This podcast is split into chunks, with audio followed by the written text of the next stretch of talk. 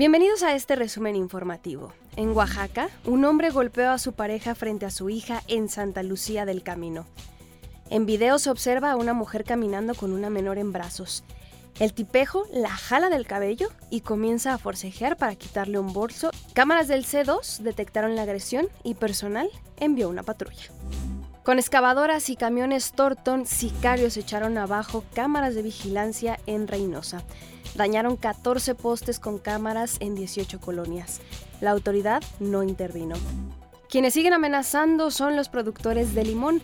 Denunciaron que grupos delictivos en Michoacán les advirtieron que cobrarían un peso por kilo cortado y otro peso más por kilo vendido.